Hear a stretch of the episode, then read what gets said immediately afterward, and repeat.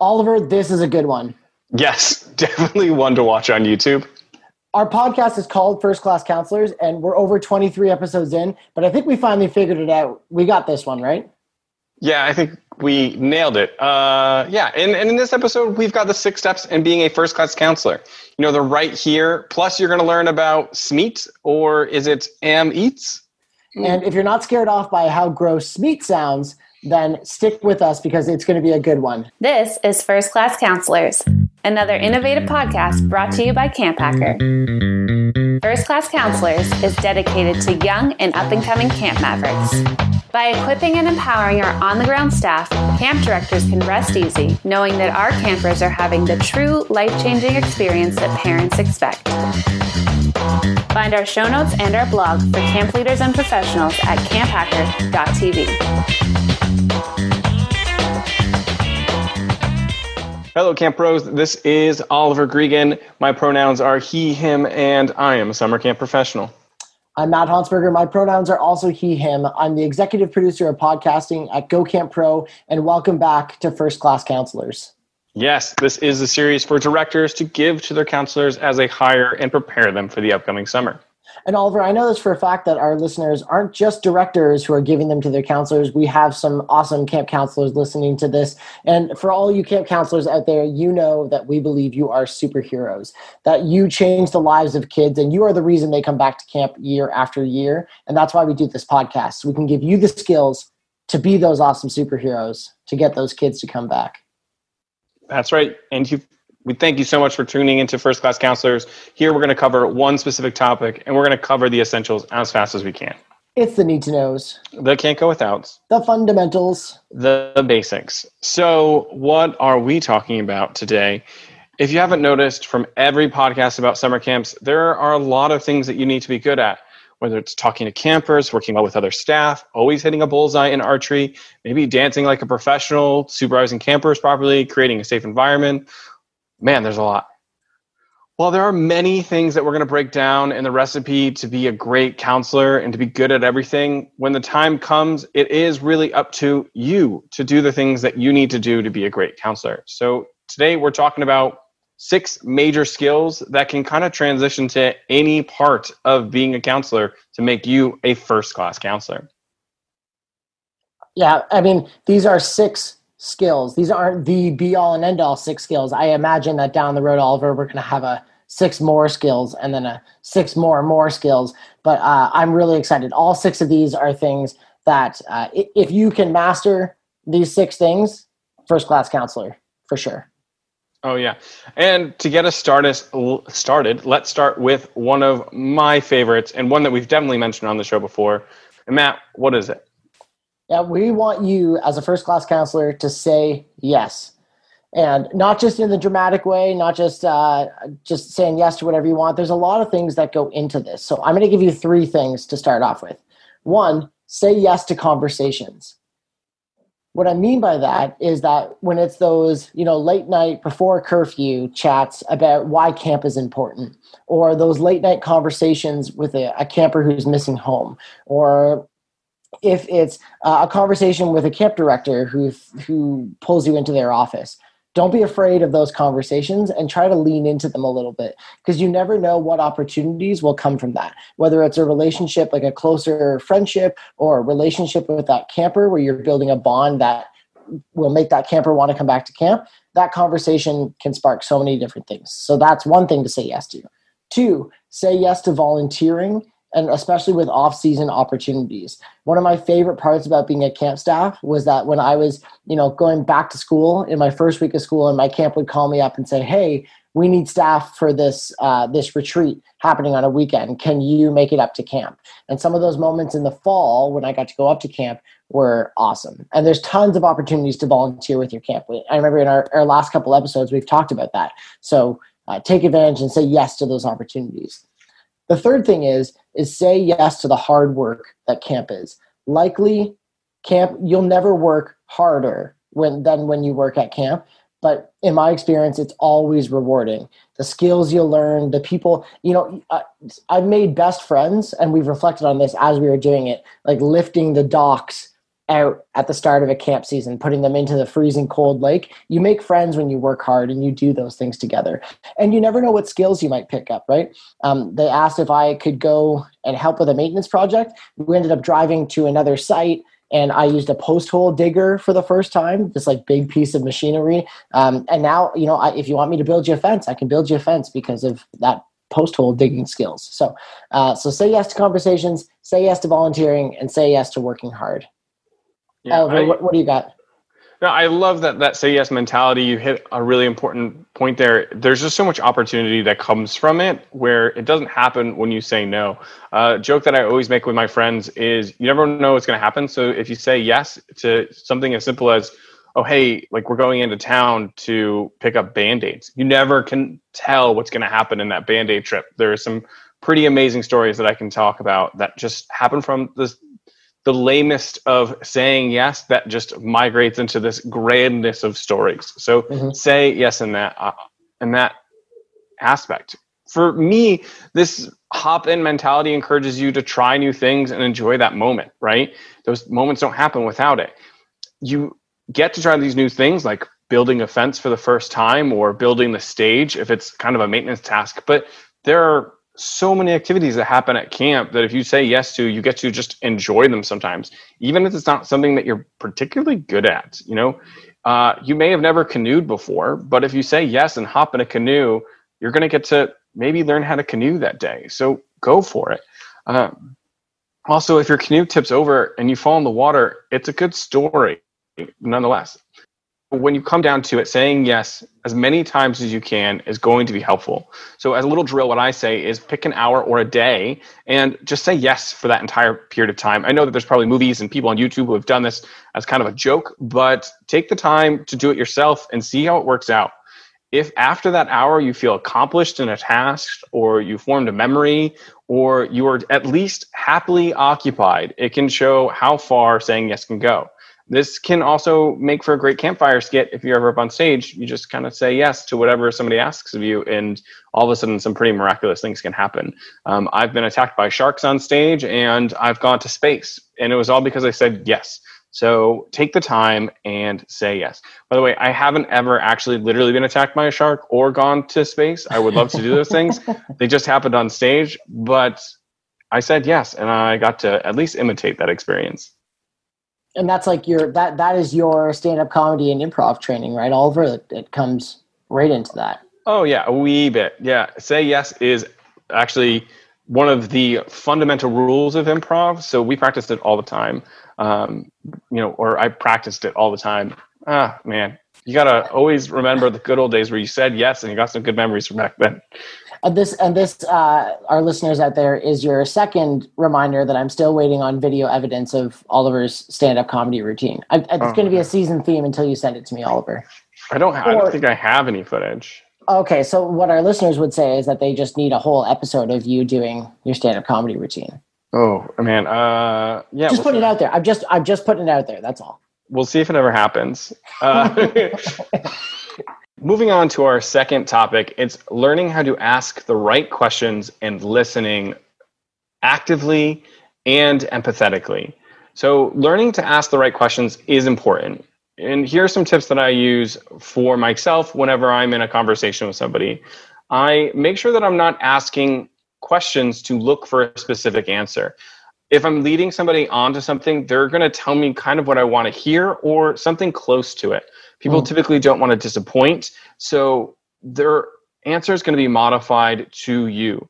If you're asking questions that allow them to answer to the fullest capacity, so they're more open ended, or perhaps you're not asking about a specific thing that would lead them in a direction that you want them to, you're going to be better off. So, a way that I kind of practice this is ask for one word answers that aren't things like good or okay or fine, but you know, ask an open-ended question and have them answer with one word.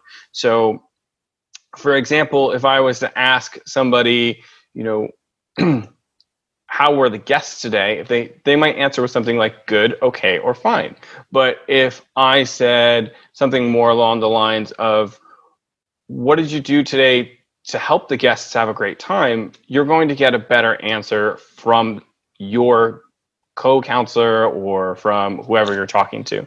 So all right, moving on to our second topic on how to be a great first class counselor. It's about asking the right questions and listening to those answers. Learning to ask the right questions is really important.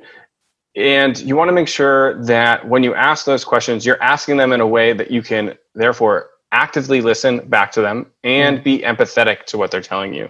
So I do use a few tips or tricks myself. The first one is I make sure that I don't ask questions that are looking for specific answers. So I'm not going to ask somebody a question leading them down a specific path that I want the answer to.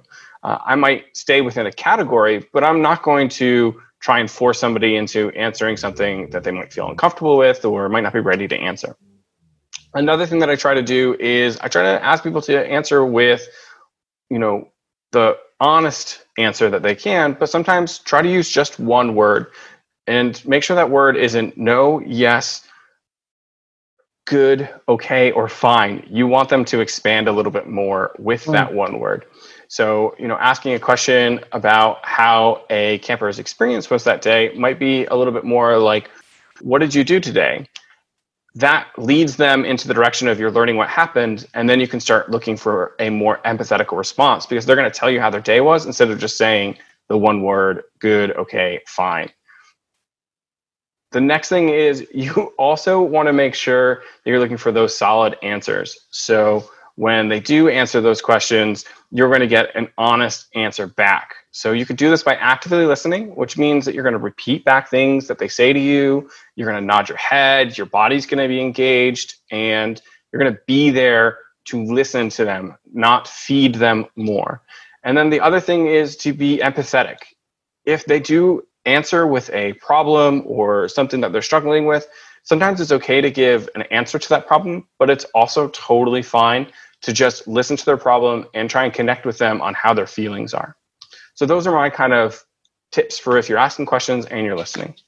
Matt, what are some things that you do to help others listen and question better? Yeah, I want to pick up just kind of where you left off. It sounded like a lot of the times you were, if you're addressing campers, uh, especially in like the team building or activity debriefing world, you can say like, "What did this activity teach us?" And the kids know the buzzwords, right? The the teamwork or listening, and um, or or if kids are saying, you know, "How was your day?" and they say, "Good," what you can do is just ask them a, a compassionate follow up. You can say, "Tell me more about that. Tell me, tell me, or why was it good?"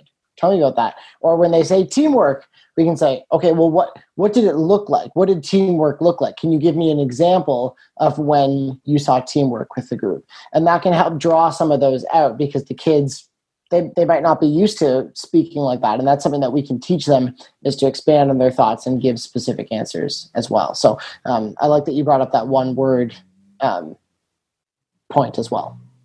Uh, three more points for me on this. And this is mostly um, kind of logistical when you're thinking of, of how to interact at camp, especially um, how to get things done as a counselor. The one thing I would say is if you don't know, just ask. Um, when you ask, you get the right information if you ask the right people, and it saves time and it saves resources. Um, and you're not doing anything you shouldn't do by accident. So, if, um, for instance, if I need to use uh, so in one of our past episodes, we talked about um, using a fork, right, Oliver, as a dingle hopper, I believe that was the words. Um, you know, if you ask the kitchen staff, can I use that? Then, uh, because if you're not sure if you can use it, you're better off to ask because the kitchen staff might say, you know, actually, we're really short on forks. Uh, and if we lose one more, not everyone will get a fork. That is something that has happened to me before. Uh, so, you know, just ask there there was we did a whole uh, staff training session on just asking, which was kind of cool. You ask questions about everything, um, and you, will be surprised what you'll find out sometimes.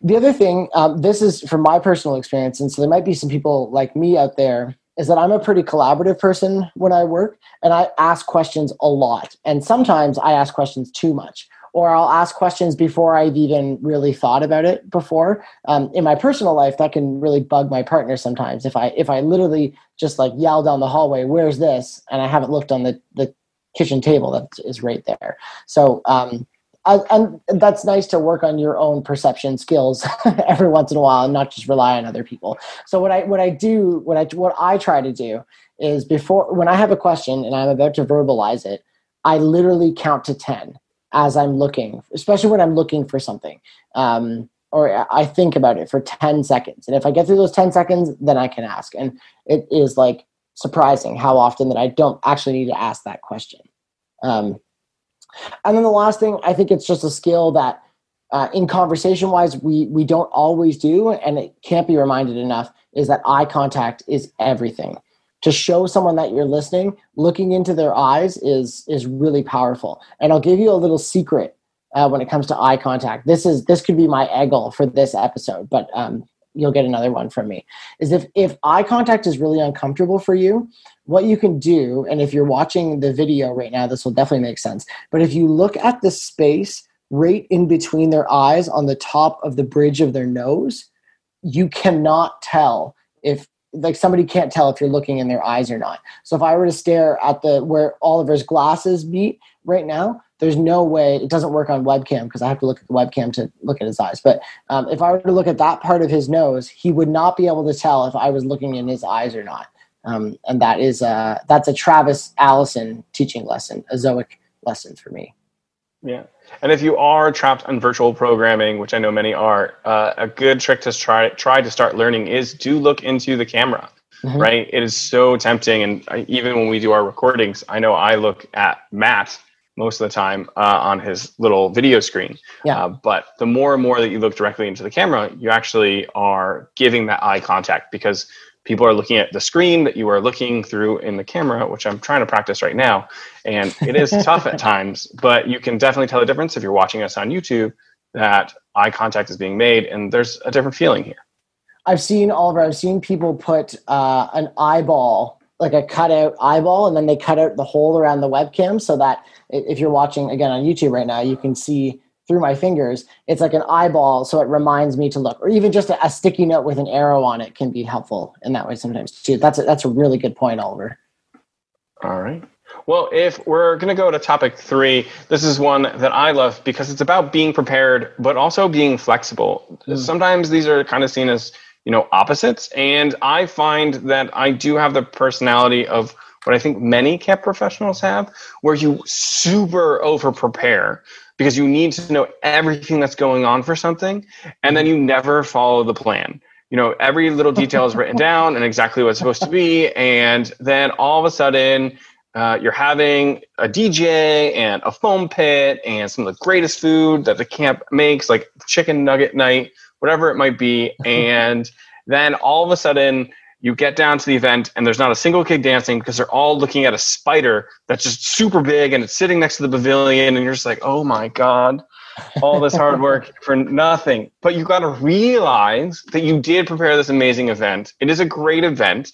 Things happen. Things don't go according to plan. So all of a sudden you take that spider and you put it in a jar and that spider becomes a judge for a dance competition and the night is not saved but you know, amplified by the amazing awesomeness of this giant spider and the addition of all the prep and preparedness you put into this event. And I think that's kind of what makes a great camp professional, you know, a great first class counselor is they take the twists and the turn and it gets added into everything that's been prepared and and is ready so they can amplify the event to even past what it was.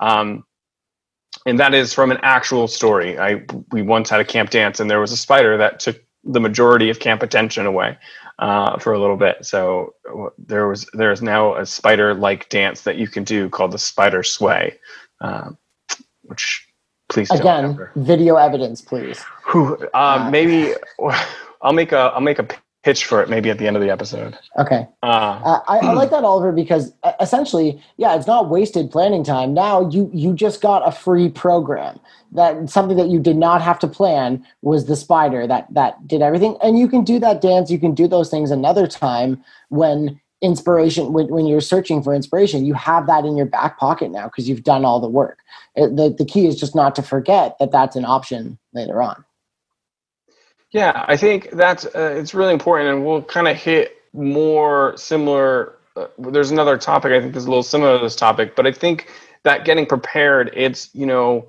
having the things in your backpack that you really need during the day. It's knowing your schedule that you're supposed to be following. And when the time comes, you're flexible with what might need to be adapted to um, in order to continue improving whatever you're doing for that day. Um, and we'll definitely have some examples later. But uh, Matt, what about you? When you're telling a counselor it's time to be prepared and flexible at the same time, how do you explain that oxymoron to a staff member? Yeah, I think you hit it on the head, Oliver. I, I think that the reason why a lot of camp professionals professionals think like that, where they over prepare over prepare, is because they know that often we, we we prepare more things than we need to do, and we leave them wanting more. Uh, Karl Rohnke, who's one of the um, just passed away actually, so the late Karl Rohnke um, had this phrase, and he says, "End it while it's fun." So you're playing you're playing a game, and if the kid's interest wanes, then you end it while it's fun, and that's the flexible part, right? So you over plan, and you also end it while it's still exciting. Just because you planned for rock hunting or this amazing program you've worked on to last for 45 minutes, it might not work. The the design of your program, and I think we talked about this maybe in our very first episode. I think it was planning perfect programs um, the way that I learned to plan my sessions was five minutes at a time. What are kids doing every five minutes? And there should be something new, some new twist that you can add, and that'll help with attention span with kids too. So plan five minutes at a time, and then you're ending it while it's fun even more often and not relying on something to take longer when it might go shorter because the camper experience comes first. Yeah. I, and to leave this note on this topic that I think is so important is just saying that at the end of the day, you can't predict fun. You don't know what's going to be fun. As camp professionals, we have an idea of what path to go down, right? Like we know the camp dance is typically going to be fun. We know that capture the flag is going to be fun, but you just don't know, you know, is there, you know, a kid it's not going to hit. Maybe it's just too hot when you're trying to do it and everyone's overheating while they play capture the flag. Yeah. Maybe, you know, just something isn't agreeing or the mood of camp just isn't here for this event uh, whatever it might be you can't predict fun but you can prepare for it and then you can be flexible about what is happening in the moment. And if you can get that uh, across to your campers and your fellow staff members or if you're a camp director the camp as a whole you know as your staff you're going to start to see hey my camp staff are adapting and doing what they need to do to be first class counselors in this case by preparing for fun and being flexible to keep that path going. I think that's really important. Now, if I was talking about maybe having the choice of fun, you know, I could go and I can listen to some amazing programming that's being offered by Go Camp Pro right now. I know Matt is working on these things called Five Minute Fridays, and I've become absolutely addicted to listening to them. I really enjoyed one of Matt's last ones, which was all about incorporating free play and choice in free play, which again is an oxymoron. So it's fantastic to listen to these. But Matt, can you tell me how I can get a hold of more? Yes, that's right. So if you want to sign up for Five Minute Fridays, it's four five minute videos coming from uh, three incredible, amazing camp professionals and me. I, pretty okay overall. Uh, you're getting videos every week, four or five minute videos, one from Travis Allison, one from Beth Allison, one from Ruby Compton, and one from myself. And it's five minutes of inspiration uh, to help get you through this COVID time. And because it's COVID and budgets are slashed and we only have so much time for development, Five Minute Fridays are five bucks. Five dollars a month will get you videos every Friday for that whole month. You can also sign up for a year to give yourself a little bit of a price break. If you want to find out more about Five Minute Fridays, go to gocamp.pro slash 5mf. That's gocamp.pro slash 5mf for Five Minute Fridays. All right. And if we're going to move on to another topic that makes great counselors, I think it's one of the big ones. It's one of the ones that's always in the back of our head, but it's sight on safety, right? It's thinking about how am I going to make sure that everything's safe in the environment. Matt and I have hit this on the head so many times about just saying your campers aren't going to have a good time if they're not going to be safe. So this is what we want to hit on now. I say, you know, even if you can't canoe well or if you're not a great climber, you should have an idea about the safety that is necessary in those areas that was covered in staff training, or maybe the person who's actually facilitating it gave some form of safety speech, or maybe the fact that you're an adult, right? And you have good common sense. You know what to be on the lookout for. You know, first class counselors can step up into most activities and have that kind of sense that goes, this isn't safe. And to train that sense, I say look for a couple of things, a few variables in the in what you're looking to get for safety. You know, look at the area. Is the area that I'm in safe? There's no dangers. You know, there's no widowmaker trees that are about to fall and maybe hurt somebody. Uh, mass. How big of a thing are we dealing with? Uh, is this a heavy object? Is it too large? Uh, is there uh, you know how much energy are we dealing with? I've talked about potential versus kinetic energy in camping but also you know how much energy are we dealing with? Is somebody swinging a bat? Are they running at full speed? You know what's going on here? Look at your potential things that could go off and your kinetic things that are going off. Uh, is this age appropriate for my campers? Do they have the coordination and the knowledge necessary to handle these things the temperature is this thing a cold item or a hot item are my campers ready for that? Can you touch it? Is it safe? Uh, something that I also put into that kind of category is it, you know, a acid or something dangerous like a chemical that maybe we need to be wearing gloves or safety glasses for if mm-hmm. you're doing like a science experiment or you're shooting a rocket off into the air. Uh, you know, you're looking at looking into those kind of variables. And then finally is it sharp? You know if you're in outdoor cooking are using a knife? Um, are using tools of any kind to like fix a bike or something like that? Uh, you know keep those things. And as i'm reading these off which are just things in my head matt is telling me that this is also a great acronym called am eats. So am eats those i say i am eats safety right? I i i am eating safety? I don't know. But we eat safety for breakfast, lunch, and dinner here on First Class Counselors.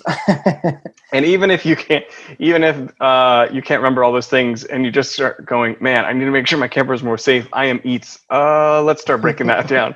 Maybe you'll get to somewhere where you're being a little more safe with your campers all the time. So I think that's really important. Site on safety, and to remember, am eats. Smeets. Yeah. I'll, I'll, throw that one in the show notes. Uh, I, I like it. Uh, I was thinking the other T, Oliver, is not just the temperature of the thing you're playing with, but the temperature outside. Um, as climate change continues, if it's a really hot day, is the activity appropriate for that level of heat, or have you incorporated water breaks into that activity as well? Yeah, I, I think too, if you're going through this checklist in your brain, you're going to at least see even things that I didn't mention about, right? Like I said, area at the very beginning checking for you know a tree that might be falling or something that's dangerous in the area that could also count towards you know are there people in this area that might not be safe to be around? Mm-hmm. you know am i in a public space? Uh, i know a lot of camps will do a field trip or they may have guests on camp that you don't know. So you, until you do know you make sure your campers are safe. I don't know. I like smeets we're breaking this down right now or at least matt is. Smeets how do you feel about that? S smeets I like I, I like Smeets as well with a double A. Well, I'll tell you what. If you are listening to our show right now, head on over to the show notes and you'll see what Matt and I decided after the show. Uh, is it Smeets? Is it a meats? Is it I am meats? I don't know. You'll find well, out. This is definitely going in the blurb off the top of the show. So uh, if you listen to the blurb, here we are. We're, we're, this is what Smeets is. there you go. All right, Matt. If you're going to be a first class counselor talking about safety, what are the things you're going to do other than smeeting? Well, that's gross. I, I don't know. I don't know. um, all right. Uh, what I would talk about for uh, safety, um, I have this phrase in my head. It's not as great as Smeet um, but 360 degrees of safety is the way that I think about it. So I think about safety in terms of a bunch of different facets. So um, SMEET covers a lot of physical safety. Um, what is going? What could hurt uh, or could damage property or people? The other degrees of safety to think about are emotional safety.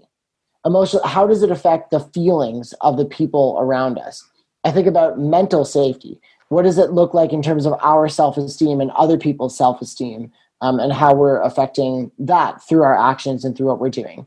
And then I've worked at Christian camps. I know that some of our listeners are from Christian camps, and we talk about spiritual safety and, or not even Christian camps, if it's a, a Jewish camp or other people come to camps with different beliefs and different religions, are we being safe and respecting that spirituality? And you could extend that to um, other people's beliefs that are non spiritual as well. So if someone has those strong beliefs, is are what we're doing being sensitive to that um, and taking all of those into account. And if we do that, we're experiencing 360 degrees of safety.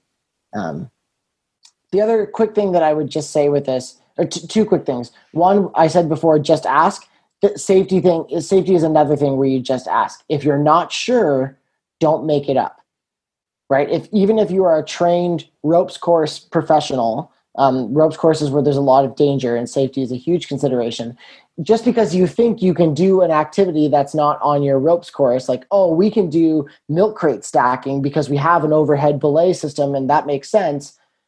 If, the, if you weren't trained to do that activity, you need to ask before you do it because there might be something that you hadn't considered where people need to wear helmets or what is the fall risk or how spotters need to happen. You just might not have considered that. So before you do something, especially if it's going to be unsafe, you need to ask. And the last thing, since we're talking about the ropes course, is just don't get complacent with safety procedures. If there's things that need to be followed, follow them no matter what. This goes for camp directors, for program staff, for counselors, and for campers. That if you have to check certain things before you can go on the ropes course or before you can go in the water, you need to do those checks and they're important. They're not a pain in the butt, they're a part of making sure that people stay alive and they stay safe. Oh my Matt, the, so many those points you just hit on. Just as a camp director, they make me feel so calm, right? yeah, don't just do a program because you think it'd be fun and awesome. Some of the programs that are put in have been thought about so much by a camp director before they even come into being, right? Like there's like a checklist that is in your supervisor's head about safety that they go through sometimes very quickly. Sometimes they take their time, but man, just the experience level that your supervisor may have had that's going to allow them, or at least the perspective they're giving, they're going to think, oh man, yeah, I really got to think about how this is going to work and is it going to be safe? And then that complacent with procedures is just such an amazing point. As someone who's had to be a watchful eye over something like ropes, as you were talking about, mm-hmm. you know, some of the biggest injuries or things that go wrong aren't from a gear malfunction or from uh, from a poor procedure that's been in place.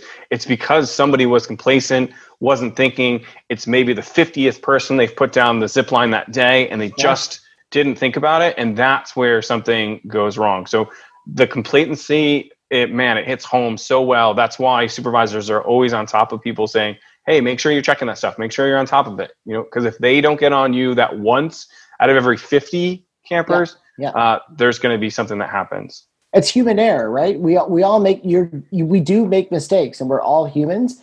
That's why safety procedures are in place, is so that our our dumb dumb human brains that get distracted by a shiny butterfly, shiny butterfly, you know, uh, that get distracted by things um, they mess up. I, I want to just nail on this for one more thing, Oliver, when it comes to safety and uh, calling back to something I forgot to mention in, in the saying yes topic is that you've heard me on the podcast talk a bunch about when campers suggest something, we want to have this say yes mentality. If they want to do something, say yes, absolutely. And you've heard me tell the story about a kid who said, Hey, can we canoe off the roof? Because they were trying to be, um, you know, clever and cheeky. And we had a counselor that said, Yes, to that.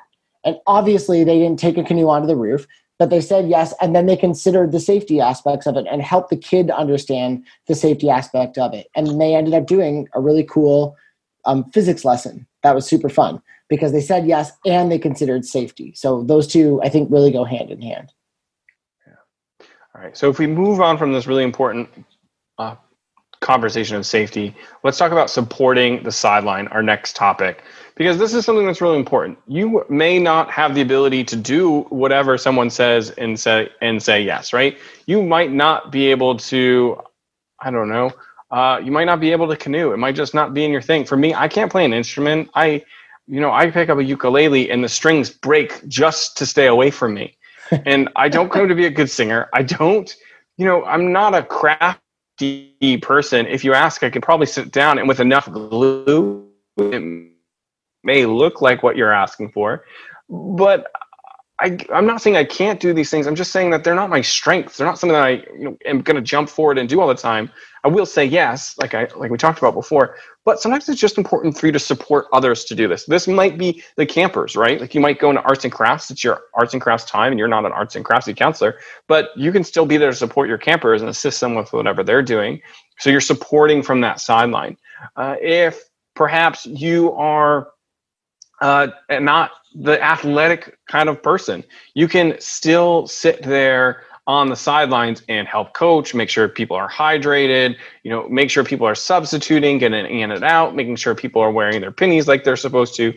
You know, being a sideline person to assist. It might, you know, it might be a lot of different things, but you can help. You can be there to assist. And I think that's really important. So, support from the sideline is something that is always possible, even if the say yes isn't always something that's super possible for you uh, physically or ability wise.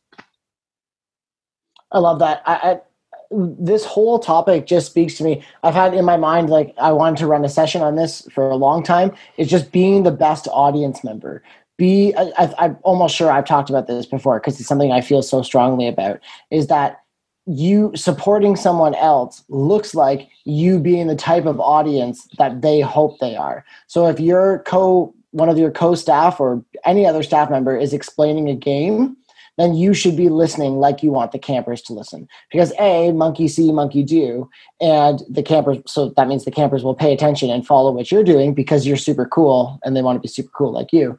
But B, it's also about um, helping and supporting that person on stage. And often what i what i try to do um, especially when i'm work when i was a, a counselor or even as a camp director and i had a staff explaining a game i would make sure that i'm making eye contact with them. I'm nodding along. I'm smiling. I'm giving that person confidence. And even when, when we're recording these podcasts right? And all I can tell Oliver's paying attention. Um, and sometimes we're trying to figure out like who's going to talk next, and we have to do that. But I can tell when we're engaged because Oliver will smile or he'll laugh, and now he's thinking about laughing, so he's smiling even more. Um, this is a great YouTube watch, um, but. but but it's awesome to be supportive in that way because then you're giving people that emotional response and building their self-esteem um, and also putting out small fires as we go. I, I always think of like explaining a game is where this context comes in. You know, if campers are talking, you're not going to talk to interrupt them, but you can position yourself strategically between the two campers so that they so they're because they're not going to talk when you're around. Um, so that is being the best audience member and supporting them in that way. Our last other topic to make sure that you're going to be a first class counselor, or at least the first six. Uh, let's talk about practicing positivity, right? You're always working towards being positive at camp. It's such an important part of it. But, you know, how can you be realistically positive all the time? You know, when it rains, something that you could look to do is say, hey, it only rains so many days of the year. I'm, I think it's sunnier more days than this. You know, look to that optimism of you don't get that many rainy days in a year. And when that opportunity comes, there are programs that you can only do if it rains, right? You know, I remember uh, working in British Columbia, Canada, it didn't rain. Like during the summer, it was kind of dry and there wasn't much. And then all of a sudden, it rained one morning, and there was no rainy day program that we had ready to go. And I said, "Well, let's just collect the rain. Let's go out and gather it up as best as we can." and kids grabbed cups and glasses and jugs and tarps and weird things to just try and collect as much water as they could for an hour. And it was just a competition to see who could collect as much rainwater as possible. That only happens if it rains. You can't yeah. play that game if at the lake. You, what people just grab buckets and fill up yeah, more yeah. buckets. It, maybe, but not as much fun as if it's raining and you got to catch it from the sky. That only happens on rainy days. So oh, I love that and that came from just being positive right? We i talked about it earlier about being flexible but that is just that. You know if it's really windy it's it's the day to make a kite right? Like grab some random supplies some sticks off a tree or the ground you know be green. Um, but grab those things tie them up glue them whatever it takes and then see if you can make a kite. You know try these things. Take the experience that's being offered to you. That's practicing positivity. You know uh, if a program is double booked and you walk up and you see, oh, look, there's another cabin, you know, doing canoeing today, or there's another cabin doing archery, all of a sudden you have a canoe race day and you have an archery competition. It's done. It's so easy. It's like programming is being handed to you when you're thinking, oh, it's all over. Somebody else is here already. Like practicing positivity is seeing the opportunity where you didn't see it before. And yes, some stuff sucks. Some things are just not fun to deal with, right? Mm-hmm. Like if it's rained for three days, your campers are pretty much out of clothes because they're changing four times a day because they're muddy and gross. A, start thinking about maybe being inside a little bit more and staying out of the rain. Sometimes that's a little harder with the younger kids.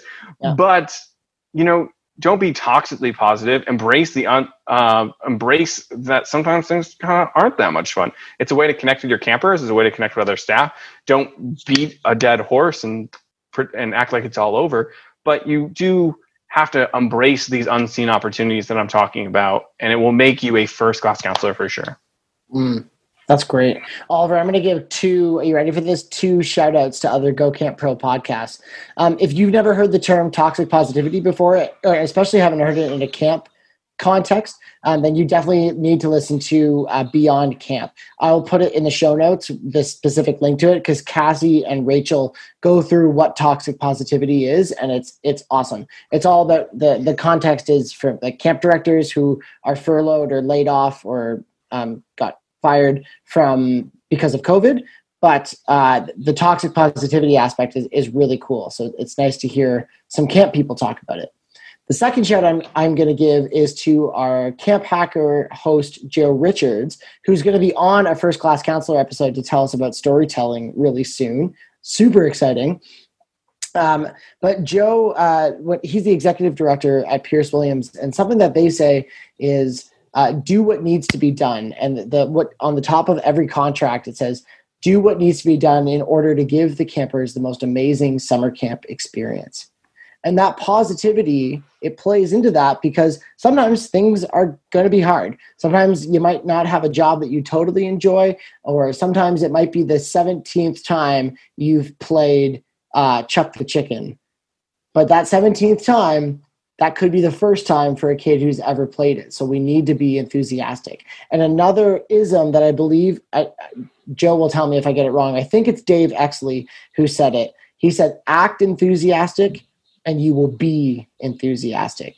Um, it's another way of kind of saying fake it till you make it because um, you never know. And then because if you act enthusiastic, then the kids get enthusiastic because again, monkey see, monkey do then you get enthusiastic because of their energy, right? So um, if you can do it, then you should, and uh, that'll help you do what needs to be done and be positive. Yeah. I, I think all of our topics are so important. I had a great time doing the show for sure. And there's only one way to finish it off, and that is by sharing our Eggles of the show. So if you don't know yet, Eggle is for ever growing, ever learning, and it's a trick, a tip, or a gamer song for a counselor to use to be better every day. So, Matt, do you want to kick us off with what your Eggle is today? Yes, for sure I can. Um, my Eggle today is a game called Knights and Dragons. And Knights and Dragons is an awesome game that you can play while still remaining socially distant. And the way that it works, some people might have heard it called like grilled cheese. There's a couple different names for it. I like Knights and Dragons because it gets it incorporates into a theme really, really well. And uh, so the way it works is uh, every camper looks around the circle and in their or, or the group of other campers, one person picks uh, somebody in their head to be a knight and one person picks another camper who is their dragon. And this is all happening in silence. So everyone in the in the game will have one knight and one dragon. No one knows who each other is. When you say go, the goal is to always have your knight in between you and the dragon. The knight protects you from the dragon.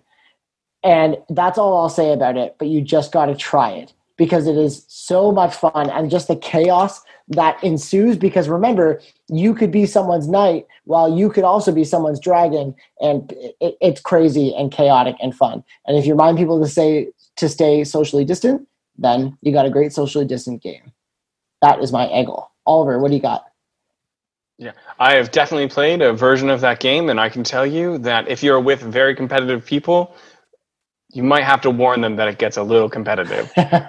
uh, yeah, uh, mine is a simple card game that you can play. I uh, have been home and I taught some of my family members this, and now we play every single night. Uh, but it's a great game because it will allow pretty much anyone to win. So it has enough strategy to make you feel smart while you play, but it also has enough luck that you know it gives anyone a chance to win, and it has the thing that you're always looking for as a camp person is a grand finale, right? Like everyone has a chance right there at the end. So uh, I'm going to explain this as best I can via podcast. So essentially, you're going to have your deck of cards.